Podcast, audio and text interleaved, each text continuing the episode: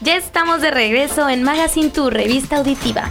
Y ahora vamos a pasar a la sección de hogar, donde aquí mi compañera Yasmín nos va a dar unos tipsitos para acomodar nuestro hogar respecto al Feng Shui, ¿me habías comentado? Sí, mira, vamos a, vamos a aprovechar ahorita que se vienen las festividades de Año Nuevo y vamos a hablar y aconsejar y ayudar a toda la, todos nuestros radioescuchas en rituales para fin de año. Aquí, bueno, empezamos con, eh, no sé si tú alguna vez has hecho alguna de estas cositas. Sí. Billeteras y borregos para la abundancia, que es muy importante que todos queremos. Sí, sí, sí. Ok. Se debe guardar en la cartera un sobre de color rojo con un billete dentro y mantenerlo ahí todo el año. Para esta, para esta práctica milenaria china, el rojo es el mejor color para la prosperidad. Ok. También se puede colocar una pequeña figura de borrego en la puerta principal, el cual debe contener semillas de todo tipo. Esto garantiza que siempre habrá alimentos en la familia. Mi pregunta es, ¿el billete es como es, ya ves que en cada, cada año nuevo te dan un billete de dos dólares que es para la suerte y para que la abundancia y así podrá funcionar. Mm, sí, yo, mira, yo he hecho alguno de estos rituales porque pues todos queremos dinero, todos queremos abundancia y cualquier ayudadita es buena. Los de dos dólares a mí se me hacen una buena elección.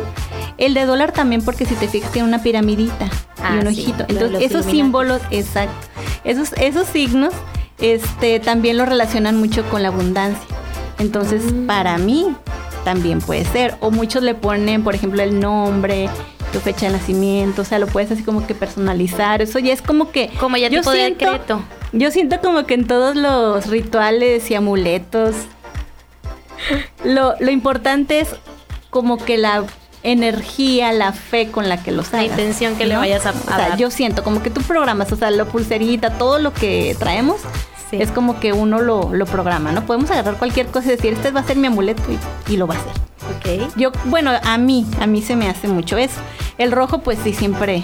Sí, es muy Siempre lo, lo, asocian con abundancia, con, con amor también, ¿verdad? Pero bueno, en este caso. Ajá. Es un, es un color muy poderoso. Entonces, pues yo pienso que por si sí o por si no, pues vamos a hacer. Yo recuerdo que en mi infancia mi abuela llegó a hacer de esos saquitos que los daba la familia y sí con su borreguito. También. Y se ponían en la entrada. Y que luego se le ponen un dolarcito y, le dejan monedas. Lo personalizan, pues. Sí, sí, sí. Sí, sí me ha, este, sí me ha tocado que me han regalado ese tipo de, de cositas en Año Nuevo. El borreguito también es muy, Sí, tradicional, súper tradicional. Muy tradicional, porque es algo también como que muy práctico, ¿no? Entonces tú, pues es que regalo, pues, un borreguito y pues como lo das con esa intención, la, persona igual lo va a recibir con esa intención y esperemos que, que funcione. Sí. Otro, otro de los rituales también son 12 velas. El primer día de cada mes se enciende una vela de distinto color para la divina providencia. Con ello la prosperidad y la salud de los miembros de la familia nunca faltará en el hogar. Este, bueno, aquí me voy a echar de cabeza de que ya me vendé todos los rituales. Pero el de las 12 velas inclusive te venden. Te venden una cajita con las 12 velas, con los colores y cada color tiene que el dinero, que amor, que prosperidad. O sea, cada, cada colorcito tiene su significado. Te viene una tarjetita de la Divina Providencia para que cada día primero tú lo leas y prendas tu velita y cada mes tú eliges el color, o sea, dependiendo, ay, este mes vamos a prenderle para el amor o este mes vamos a aprenderle para el dinero o para la salud, o sea, dependiendo de y cada mes. Entonces yo siento también como que eh, si funciona o no funciona, ya con que tú empieces el mes con una buena intención, con algo positivo, pues es algo que te, que te va a servir. Porque tú mismo te estás programando también para algo positivo. Sí, ahora que lo mencionas, mi mamá también es muy de hacer rituales y todo lo que traiga buenas energías. Y sí, también creo haber visto una cajita por ahí de velitas de todos los colores, ah, pero no pues. sabía que eran para, o sea, intencionarlas dependiendo lo que quisieras ese mes. Mm, me voy, a comprando, me voy a ir comprando mi cajita. Ya, sabes para qué. ya me voy a poner al corriente. Otra, otra también de las cosas que este, recomiendan en el Feng Shui es la limpieza profunda. Recomiendan que antes del 31 de diciembre se realice una limpieza profunda a la casa con el objetivo de ordenar cajones, sacar todo lo que ya no se usa. Esta labor estará rodeada de un simbolismo que permitirá atraer toda la energía positiva para recibir el año nuevo y purificar el alma.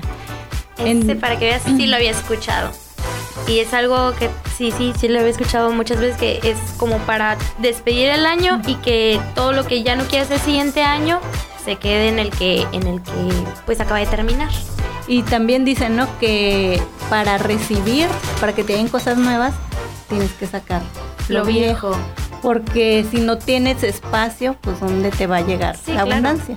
Y que también, por ejemplo, el espacio que esté lo más limpio y despejado ayuda a que la energía circule, o sea, este, no se estanque, no se estanque en ningún lugar de la casa.